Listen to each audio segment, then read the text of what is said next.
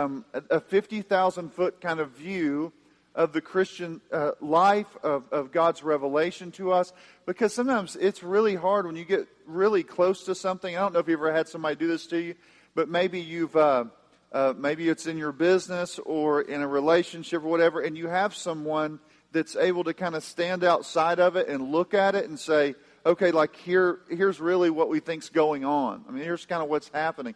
And that's what we need to do, I think, in the Christian life and in our study of the Bible. We need to back up sometimes and say, okay, what's the big picture? Because sometimes when we're reading the Bible, if we're honest, uh, if you get caught up in certain like passages of Scripture, like "Good night," what in the world is going on here? I have no idea what is taking place. And something about reading the Bible in a broad way, and as we're doing it, like looking over the next 10 weeks, saying, okay, here's the big picture. Hopefully, if you're here regularly, you could say, okay, I understand how the Bible fits together and what is going on.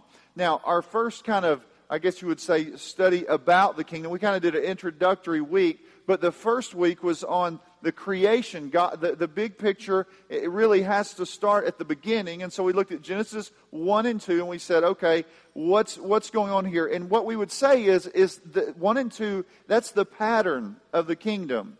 If you were to, to think about God's kingdom and God's rule and reign over the earth, the pattern is kind of where we need to start. We need to start and say, where does everything uh, begin and what's going on there? So, uh, if you were to define this, even in this book, kind of the unifying theme of the kingdom of God, it's God's people in God's place under God's rule and blessing.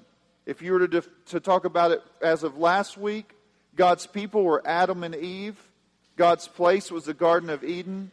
And God, under God's rule and blessing means they're under God's word and they had perfect relationships. That's the blessing that we kind of came out of in that story. And so now, today, we're going to see how all of that beautiful uh, creation, the beautiful world that they were in, was destroyed. Like, that's kind of the deal. And if you've ever, like, spent much time reading, uh, uh, or, you know, like you say, okay, this is a great story. Like if you were to read one, you said, this is an awesome story, or you watch a movie and you say, I love that movie. Often what you'll do is the movie will start and there might be a beautiful setting and then like everything gets pummeled to the ground and it's destroyed and you're like, what's going to happen? How can we, how can everything be restored? I need everything to be restored. How could it be restored? And so that's kind of the Bible. The Bible is the great story that all great stories are built upon, and it's a true story. There was this beautiful creation, everything gets destroyed, and then how's it all going to be made right again? That's kind of what we all long to hear that. I mean, that's, that's what we are longing for that. I mean, if you're honest, you want to hear that. You want that in your own life. You look at things in your life and you say, this was the picture we dreamed of. It all got destroyed. How can it be redeemed? I mean, that's kind of something we long for. I mean, that's what we're crying out for. And so then the question this morning is saying, like, how's that going to be redeemed? Like, how are you going to have a redeemed life? Now, we choose a lot of different ways to get that. But God presents the way to grasp that, to understand that to see it restored. So if you're not a Christian this morning, you're kind of sitting there and you're, you're not a Christian, when you're looking at this, you're saying, at least this gives you an answer for why your life is really messed up. That, that's honest, right? You want to know why everything's messed up? Here you go. Now, you can make up something like you can say, well, I think it's messed up because of whatever you want to give it. But this is a framework that the Scripture presents as why everything's messed up. If you're a Christian this morning, you may already know that, but you just kind of have to remember it because you kind of sometimes think, I thought life was going to be like this. I painted a picture that looked like this, and it's not that. And so I think it's just important. All of us need to see it. So let's get started. You're going to go to Genesis chapter 3, and we're going to start here and, and look at this as we're looking at this study. And we'll say, uh, first part here is that Satan tempts. So everything is, is beautiful, and then the snake enters the garden, and you're going, okay, rebellion showing up. It's like this, it, it really is. It's almost like, if you ever, maybe even like, uh, it would kind of be like, I had a friend that lived I mean, that traveled and did different stuff. And one time he was in Tasmania, and uh, they go, and it's a beautiful place, and they're sitting there, and they're they're getting their tents at night, and they're all like resting away. This is true. Like there is a place, Tasmania, you know, and they're like sitting there resting and chilling or whatever. And all of a sudden they hear something like crunching and like terrifying them with the way it's tearing up everything outside. And, and they, they like just sit there frozen and like they just hear things busting and bursting. And really what it was was little Tasmanian devils showed up, showed up and they like attacked their ice chest, you know, and tore everything out of there and ate up all their stuff. You know, that's kind of the idea. It's like beautiful picture, then the little Tasmanian devil shows up. And that's kind of what we, we're looking at when we're kind of presenting this. So I think it's important that we see that. And so as we're looking at, we see this rebel enter the garden. It's a talking snake speaking to Eve. Now, some people look at this as a fictional story. I believe it's a true story. Jesus speaks of Adam as a true person, a living person. All that's going on here is true and real as presented by Scripture. So there was a physical snake, but there's this kind of snake behind the snake. That's kind of the picture. So you can write this down. Uh, Revelation 12 9 says, And the great dragon was thrown down, that ancient serpent who is called the devil and Satan, the deceiver of the whole world. So just kind of get that in your mind. You kind of understand there's like this serpent there's that's crawl that's moving around, not crawling at that time, moving around in there, but behind the serpent was this great deceiver, this serpent who would come to bring destruction. Now, what did he do? Kind of, how did he tempt God's people to rebel? So we look at Satan tempting, but then Adam and Eve are going to rebel against God. Now look at Genesis 3 1. Now the serpent was more crafty than any other beast of the field that the Lord God had made. He said to the woman, Did God actually say, You shall not eat of any tree in the garden? The first question, in one sense, sounds a little bit innocent, but at the same time, you, I mean, there are some people that are masters at this, right? They'll call you. If they have a problem with somebody, have a problem in the church, problem at school, problem, you know, they'll call you and say, Did they really say that? They really say that? They're really good at that. They like to bring a lot of trouble, and the way they bring trouble is, did they, they really say that? Can you believe? Come on. Did he? And so, what's taking place here, this first question may seem a little innocent in some ways, but it's a way to bring trouble. Some people love to do that, right? And Satan moves in here almost like we're, we're buddies here. Come on, right? Let's just talk this through. And the woman said to the serpent, We may eat of the fruit of the trees in the garden, but God said, You shall not eat of the fruit of the tree that is in the midst of the garden, neither shall you touch it, lest you die. Now, Eve responds with like, with an understanding that all this fruit has been given to us. All this beauty, like the splendor, the wonder of it, this, this garden filled with all good things, that's for us. God has only limited one thing from us. Now, I'm not going to go back there because of time, but Genesis 2 16 and 17, we find out about that. It's the tree of the knowledge of good and evil, and that's going to come out as they discuss things. But I think it's important that you just kind of grasp that. But here's the thing that's a little bit interesting.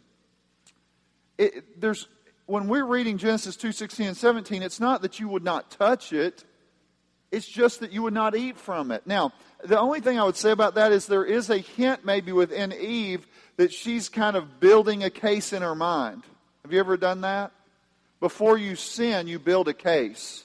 That's kind of how you do it. You think about it. You dwell on it. You set up in there and you go boom, boom, boom, boom, boom. And you're kind of laying out. So she's saying, uh, we can't even touch it. It's more like, it's kind of like people that God would say, you know, don't do a specific thing, and people will start stepping back and say, well, that means we can't do this, this, this, this. They build a case for like all these things that we can't do, and so it becomes that, and it's, it gets real tricky. But I think it's important that you see that. So you, there's kind of this picture now. Here's the deal. When you, when you think about God limiting them here, it, it's, uh, you, you do understand they're in paradise. All the trees are theirs. They walk with God in the garden. It's a place filled with great joy. Their, their, their marriage relationship is perfect. I mean, they, they have total intimacy. Everything about this place is like you can't get any better. And so it's interesting that this kind of comes up, and this is one of those things that, that I think happens in our lives. Now, what does Satan say in Genesis 3, 4, and 5? But the serpent said to the woman, You will not surely die, for God knows that when you eat of it, your eyes will be open, and you will be like God, knowing good and evil. Satan says, God is withholding from you. God doesn't want good for you. He doesn't want you to be like him. you could be your own God. You don't need Him. All this is doing, that one thing is keeping you from uh, not needing God. You don't need Him. And so you, if you'll take from that, man, you can like have all this and you don't have anyone telling you what to do, not even in the smallest extent. Now, what does the t- tree of the knowledge of good and evil represent? Now, this is just something I think is helpful. John Piper said the knowledge of good and evil is the ability to judge independently what is beneficial or good and harmful for yourself. What God is forbidding is that man should choose to be independent from God in his evaluation of things. He is commanding man to walk by faith in the wise and loving care of his heavenly Father. You see that? So you, you ever do that? You're like, it's just a fruit, man. It's just a fruit. But the fruit, like in this picture here, is it's saying like, I want to judge independently of God. I don't have to rest in God. I don't have to listen to God. And so it's, it's this rejection of God's rule.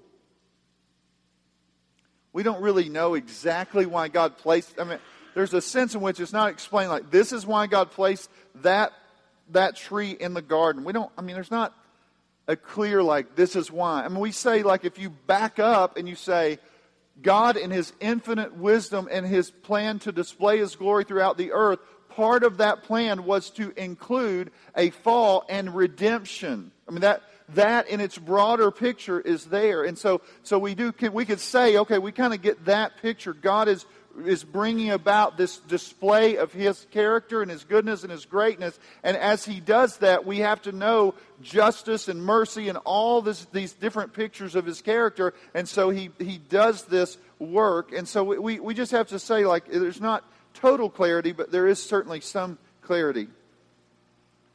So to eat from the tree was to rebel against God and throw off his rule, to live independently of him. Now, if you were just to stop and say, when you sin, when you sin, is that the process you go through? Do you ever think of like your sin as wanting to be your own God? You, you ever thought of it like that? Saying that like to turn away from His rule and to sin will bring greater satisfaction, greater joy, greater blessing, why else would you sin if you didn't believe that? So God could make all these promises of like blessings for obedience, but then we stop and say, "No, I would I would rather I'd rather sin. I would rather sin because somehow that's going to give me greater joy." Let me ask you this: Has it ever worked? I mean, really, has it ever worked? You think about every time you lash out at someone, is that has that ever, every time that you attack someone for, for standing in the way of your joy in the moment, has it ever worked? Every time that you've said, oh, well, I'll twist it a little bit and get, I'll get by this way because, man, if I was really honest in this situation, it would really mess things up. Has that worked? It just doesn't work. But we still are kind of like, we lose our minds in the moment. Or we even, uh, here's the thing some people redefine their sin and say, I didn't sin against that you. You're like, hey, crazy, like, what are you talking about, you know? But um, anyway, so here's the deal as we're moving through, this is what's going on. She kind of loses her mind this moment, and so we see how she responds. So when the woman saw that the tree was good for food, and that it was the delight to the eyes, and that the tree was to be desired to make one wise, she took from its fruit and ate. And she gave also uh, gave some to her husband who was with her, and he ate. So she's looking at this, and the temptation in the moment surpasses all the blessings. She puts the blinders on, and she for, for this moment, she cannot see any of the blessings. Uh, if you've ever done that, like built that kind of case in your mind, have you ever done that to the point where you're like, in that moment, you're so focused in that like the joy of having your family, the joy of having relationships, the joy of having people that are that, that care for you, in that moment it's about me. And it's all gone. These, this is such a treasure, such an amazing thing in that moment that I forget about everything else around me. That, that's what sin does. It's like it blinds us. It, it's like the, the horse that has the, they put the blinders on so he's not distracted. And sin, like, so captures us and we zone in. Everything else is forgotten. It's so shocking if you've ever dealt with sin. Some of you maybe don't. No, I'm just kidding. you do. But you know that battle. She's captured by its beauty. She may have even thought this fruit would be better than anything I've ever tasted before. And not only that, she thinks independence from God, gaining knowledge apart from God.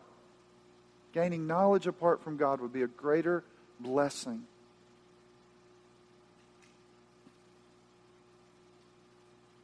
just it's, it's shocking when you look at this story up here, looking down at the store, You're like, you got to be kidding me. You got to be. You can she really do that? And then you, you just stop and look in the mirror and go, oh no, like I do that. Verse seven.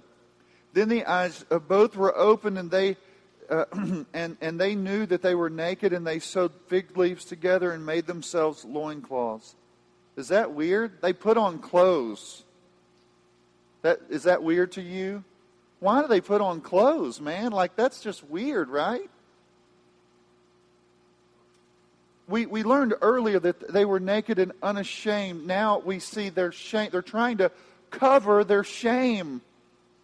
They're, they're seeking to cover it. Now, here's the thing our clothes can become a symbol of who we are and we can celebrate them. Like you say, hey, look what so and so's wearing today. Is that not really cool? Like clothes we think are really cool, like putting on clothes. You know, and that becomes a symbol of like how awesome we are, or whether like we're really like respect respectful of others, how we dress, we kind of look and go, man, like this is the way. And so clothes are kind of something like maybe celebrated. And you think, there is something about that that it should be in this in this way. Covering yourself reveals you understand your shame. But in celebrating our clothing, sometimes it's like, it, in, in a way, it shouldn't be celebrated. Because it reveals what's going what, what's really the issue here. It speaks of our sin. And in a, weird, in a weird way we should look at one another and say when we're putting on clothes it reveals something of our sinfulness. It reminds us of the very first time that that took place and why it had to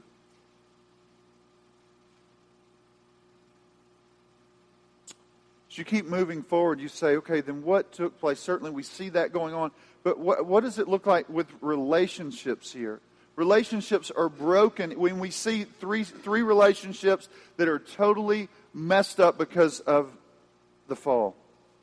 3 8 through 13. The relationships between human beings and God. And they heard the sound of the Lord God walking in the garden in the cool of the day, and the man and his wife hid themselves from the presence of the Lord God among the trees of the garden. And I'll just stop there. Just do, do to, we could read the rest of that. I'm just going to stop there and say they ran away. Listen, they used to enjoy fellowship with God. They wanted to be close to God. Now they're running from God. Why? Because they know their guilt. They know that they are guilty before God. They have covered themselves and now they're running from God. It's just a picture of shame and guilt. They feared Him.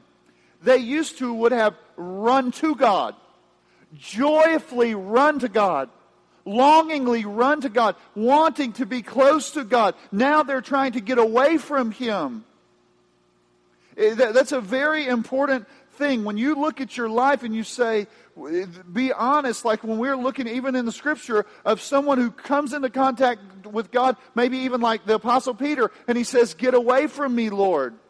That is a, you know, like uh, when Isaiah saw the Lord for who he was, he says, Woe is me, a sinner. There's something about being in the presence of a holy God that makes sinners take off. Just that is the way it happens, and we see this. They had gained this great knowledge, but it was a perfect, a perverted knowledge, a knowledge that it was gained apart from God. God asked them, How do you, you know, they're talking about, we know that we're naked. How do you know that? Who told you that? Did you eat from the tree? That's what he asked them. And so then they begin to blame. So we see shame, guilt, blame. All that's together. All three. And you even look, if you think about in your relationships, you think, well, so and so made me do it. If they hadn't have done this, I wouldn't have done that. I wouldn't act. If you'd have like treated me perfectly and uh, done everything I wanted you to do, I will not lash out at you. It's your sin. No, it's not. The, the, you're lashing out. It's yours. Own it. It's not someone else's sin. It's yours. Don't blame someone else for how you respond. And so I think it's important that we understand that. Because when you're looking at this text and you're unpacking it, you're saying this at the very foundation, Adam is going to, in a sense, blame God for giving Eve to him. And Eve is going to blame the serpent, but in a way, saying, God, you created the serpent. it's like all this stuff's going on. You're going, wow, this, this is a really messed up deal, all because it's eating some fruit, man. It's rejecting God's rule. All of this is taking place, and we see it just unfold before us. They're also going to be cast out of the garden. Now, here's the thing to be cast out of the garden is to be cast out of the presence of God. It's to be under a curse, no longer under blessing. To be away from God is to be cursed. To be with God is to be blessed. They're cast out of the garden. Away from the presence of God. He drove them out. Look at Genesis 3:24. He drove out the man at the east of the at, at the and at the east of the garden of Eden he placed the cherubim which is like an angelic uh, uh host and, and, a flaming sword that turned every way to guard the way to the tree of life. So he's going to, he's, he's cutting them off from blessing. They are under the curse. They're going outside of blessing.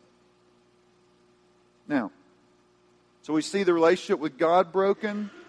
Now we, we see the relationship between men and women broken. Now, one thing we see there is this they cover themselves. They are not only hiding from God, they're hiding from one another.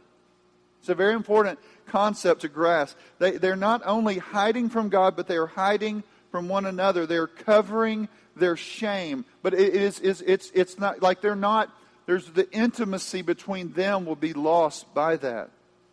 Again, another thing, no one is taking uh, the credit for their own sin. They're blaming one another for it. But also we see in Genesis 3:16 your desire at the last part of Genesis 3:16 your desire shall be for your husband and he shall rule over you. Here's the battle. Here's the battle in relationships right here. This battle is this is that she wants his place of authority and he will crush her for trying to get it. That's the battle. I'm in charge. She will say, I want to take charge. He says, You'll never be in charge, and he slaps her down. That's the picture. It, it is, it is, it's one of these things where you see, and it's, it's a very horrific kind of situation the battle in marriage, where before you would say, like a beautiful dance, where the man leads and the wife responds, and it's beautiful. Now, she's wrestling him to lead, and he's pressing her back down and everybody's fumbling around. So I think it's just important that you see this, this relationship is strained. Now, um, th- this relationship is the foundation for all other relationships that are going to pass on. And so what we're going to see is not just relationship, our relationship to God, but our relationship to one another is strained because of the fall. Greatly strained and troublesome. So I think it's important to see that now. The third relationship, the relationship between human beings and creation. Work is cursed. Now, in this pr- presentation here, he says to the woman, I will surely multiply your, uh, I'm sorry, in verse um, 16. Uh, I will surely multiply your pain in childbearing. In pain you shall bring forth children. I think it's important you see that. Because he's saying, like, this this, this work of bearing children and raising children and, and, and, and accomplishing that work that God has given you, that's going to be difficult. It's not going to be easy. It's going to be troublesome. It's going to be exhausting. It's going to cost you everything. It's instead of this great joy all the time, it could, the, the thing that should be the greatest joy is the greatest trial, kind of. The next thing with the man's work is cursed. It says, And to Adam he said, Because you've listened to the voice of your wife, and you, you have eaten of the tree of which I commanded you, you shall not eat of it.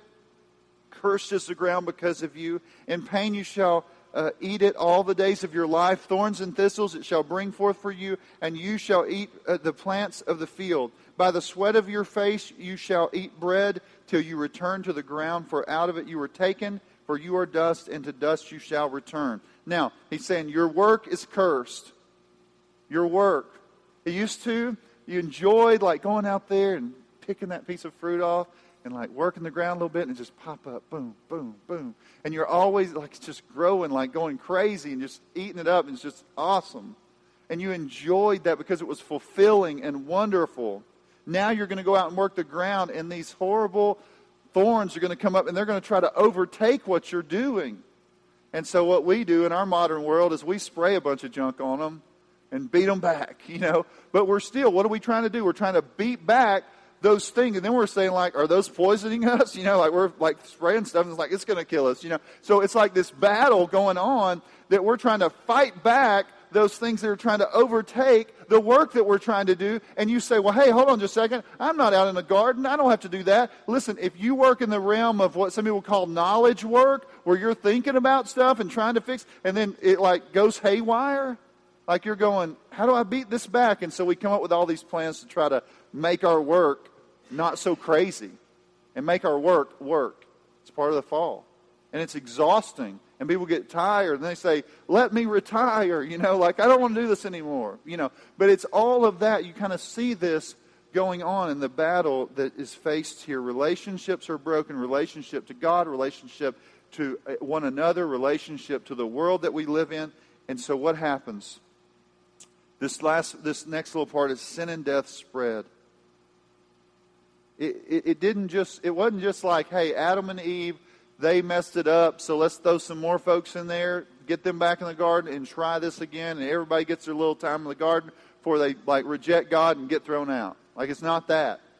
When Adam sinned, it was transmitted to the whole human race.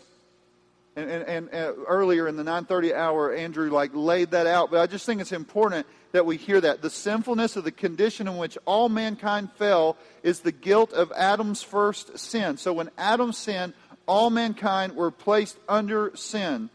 They inherited Adam's sin. What was that? The lack of original righteousness and the corruption of our whole nature, together with all the transgressions which come from that nature. So we're born into sin, but we are we are God said like you you are you are a sinner by nature and you're going to be a sinner by choice. Just the reality that we face. The reason, I mean, one of the ways you could just tell us, like, how many kids do you know that aren't little sinners? You ever met one? Be like, oh, they're like precious, man. They're pre-. man. As soon as those cats can like fight back, they're like saying like, I'm going to take over. Will be like, he'll throw his hand up, you know, like, I don't want any more of this, you know, like I'm in charge. I was asking yesterday, who's in charge here? I mean, like, I'm in charge. I was like, no, you're not, son. You bend over. But I mean, it's just like we we do that. You see that? Just oh, he's just like, mm, he just hits something. He's just so mad. Don't tell me what to do. Don't. I will never listen to anyone. He is by nature, he wants to throw off rule. He doesn't want nobody to rule him. Some people say, like, even as adults, like, we all struggle with that as we go up. Some people like hate anybody in authority. They can build a case against anybody in authority. They don't like their pastor. They don't like their teacher. They don't like their boss. They don't like nobody. And I'll tell you why. This is what they did to me. This is what they said to me. Wham, wham, wham. Listen, you don't want anybody in authority. You can't stand it. They always just, well, they just can't stand anybody in authority. I will build a case eventually. They just give me one word. They can say one word. I'll build a case against them. They are dead to me. I just can't. Uh. Y'all ever battle with that? Y'all think I'm crazy. I am crazy. But I had too much time in this text this week. No, I'm just kidding. That's, that's the struggle.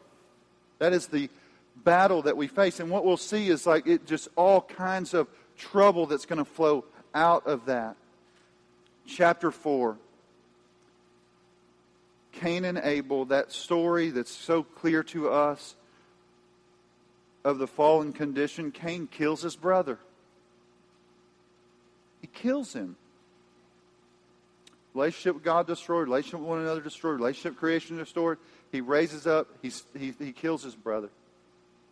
Chapter 5, what we see. Not just Adam and Eve dying, but mortality to all. Everyone's going to die, and so and so died. He lived a long time. How does somebody live that long? He died. It's just the point. He died, he died, he died, he died. You see these people dying. Chapters 6 through 9. Why don't you turn to Genesis chapter 6, verse 5? Just see that real quick. The Lord saw that the wickedness of man was great in the earth, and that every intention of the thoughts of his heart was only evil continually. You see that? After the fall, this beautiful creation, everything is lost. And the result is, is that it's not just on the outside what you do. Now here's the cool thing. Just if you're like really good at externally trying to pull off like you're real religious, what's up with your heart? What do you do about your heart? You see, you can't fix your heart. And what happens is, it's like your tongue starts telling, your tongue, tongue, tongue starts revealing what's in your heart. And so what we see is that in their hearts, they're, they're wicked continually in their hearts. Sometimes I think, like, and I think some people, like, have jobs that, like, reveal how dark the thing is, like, how dark things are. Some of us, like, if you watch, uh, maybe like some crime drama show or whatever, you'll see people dying all the time in all these crazy ways, and you're like, isn't that funny? That was funny. They just made a joke about somebody that just got killed in a crazy way. And we kind of start thinking, like, oh, that's just all fun. It's Hollywood and all that stuff. But there are people out there that are undercover police officers, and there, there's people out there that see the darkness. Maybe someone who works just with someone um, who has cancer Eh, or, or, like people that have cancer, and they, their whole life is just like working with people that are dying. Or their whole life is like somebody, like a social worker, is working with little children who've been abused. They see it. For some of us, the fog is there all the time so that we have to have the fog lifted like somebody in our family dies. And then we go, whoa, whoa, whoa, whoa, whoa. This is darker. Or some sin gets way out of control in our life, and then all heck breaks loose. What you know, there's just things like that that sometimes lift the fog, and we go, "This is really like more, more than I can bear." And I think that's what we see. Every thought and intention of the heart is wicked, but sometimes I think we cover it up, and we want to cover it up quickly, and we don't see it for what it is. You know, God saved one family in the flood. What we find out is God wiped out the whole human race, and it's going to like it's almost like He's starting over. He saves this one family, Noah's family. And man, when you get to chapter 11 of Genesis, you go, these people are messed up too. Like the, the, the, the, ones that he just said, like he was a noble man. He walked blamelessly before the Lord. He's messed up too. His kids are messed up. The whole thing's messed up. It's all broken. And so in Genesis 11, they, they decide to build something and make a name for themselves. It's like, again, saying, we want to be God. We want our names great. We want the glory. Just like this repetition of rebellion against God, throwing off his rule. So today, we see that mankind is under a curse. The kingdom, in a sense, like it's perished. Mankind is under a curse and they do not joyfully submit to God's rule. They're outside the garden. They are in rebellion. And this story kind of continues, and you say, you, you say, will there ever be a time where people will joyfully submit to God? And we're going to see this kind of go on and on in this battle that takes place. So as we conclude today, I want you to think about, like, if this is true, like, if what we're looking at is true, then how do people, how do people rescue themselves from it, or could they? How do people try to rescue themselves from this fallen condition? Matt Chandler lays out several things. One, he says the well of self. Some people say, I'm going to make myself better. Like I was, I'm really a bad person. I recognize that. So I want to make myself better. I'm going to work out more. I'm going to like work out harder and harder and harder, man. I'm just going to like, and I, my presentation of myself before people is going to be like stellar. Like, I'm going to be stellar. Or I'm going to like make co- positive comments. I'm going to walk around and never say anything that is, is negative. And so I'm going to be so positive about everything. And I'm just going to be like, and I'm going to have a positive image of myself. And I'm going to look in the mirror every morning and say, I'm the greatest person ever. I mean, I'm great. And everything's going to be great today. And so then I'm going to walk outside and speak to people and be like, I'm great and everything's great today. And really, deep down, all this struggle is still there and you can't fix it. But I'm just going to present this and I'm going to try to make myself better. Every year, I'm going to work really hard to make a better version of myself.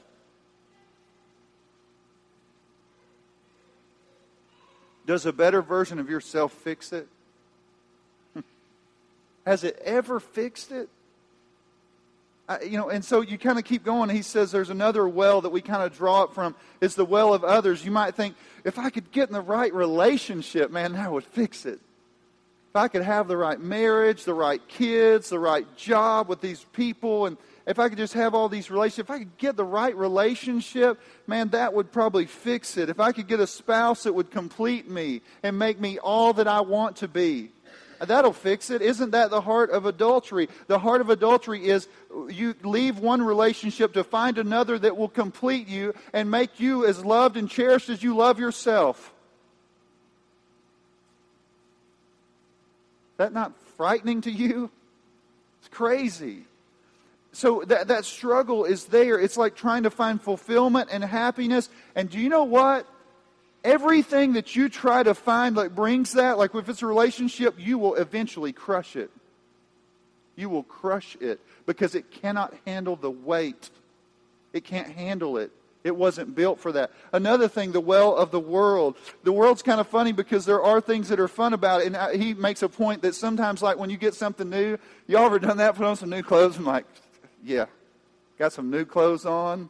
Whew, I just feel better about myself, you know, get all crazy. Like, or I buy me a new iPhone and I'm like, oh, that's awesome. Those new apps, like, man, I just feel, oh, you know, we, we struggle with that and we start looking at that. And so things that are good, good things like food, or you might say, I mean, there's, there's a list of things, food or, or, or sex or like other kinds of things, electronics, all those kinds of things that we say, oh, those are good things that God's allowed in our world, but He's placed boundaries on all these things. There are boundaries put there, but says God says, okay, you got to live within these boundaries, and that's where blessing is found. But what we'll do is we'll grab something from the world and push it to the nth degree as far as I can take it, and then what happens is we crumble it and we go, oh, well, it didn't work. I try to get everything out of it. If you say wine is a good thing and Scripture is presented as a blessing, I'll drink a little bit of wine and have it with my meal and enjoy the wonder of it. And then all of a sudden it's like, wait, I need three bottles of wine. And so if I get three bottles of wine, it'll be greater joy. And then it can't handle the weight. Because the things of the world will never satisfy the heart. I'm dumping it down a well that never gets full. And so I think it's important that we see that so the well of the world won't do it, the well of religion won't. Some people, you meet somebody and they'll say, hey, I'm going to fix myself by being religious. So I'm going to do all these religious things to try to fix myself. And I'm going to make sure that everybody else follows the religious things that I have, that I want everybody to live up to. And so I'm going to press them on everybody, and I'm going to be real good. And I'm really going to be a better version of myself by being real religious and dotting every I and crossing every T. And that will save me. That will rescue me. Religion rescues me. It makes me feel better about me because I'm real, real disciplined in my religious rigor and that will not save. Redemption and reconciliation will not come by ourselves, by others, by the world, by religion. There's only one who can save. There's only one. He came as a substitute for us. Where Adam failed, he was obedient. He was obedient in every way. He obeyed God. But not only that, where we were under the curse, he took the curse for us so that we could be reconciled to God. He endured the wrath of God so that we might be reconciled to God and we might be victorious through him. We come by faith and we say, we are absolute and utterly bankrupt spiritually. We have no hope in ourselves. We've run after all these things to give us life, to give us hope, to give us uh, redemption, and none of them did it. But then there was one who would cover their sins and cleanse them from sin. Jesus Christ is the only hope for our salvation. And I would say to you this morning, you are lost and damned apart from him. But if you embrace him, you will be saved. Let's pray. Father, we thank you for this word from you. We thank you that you presented to us the way life truly is. Lord, we pray that we won't run to anything other than your Son for rescue. It's in his name we pray. Amen.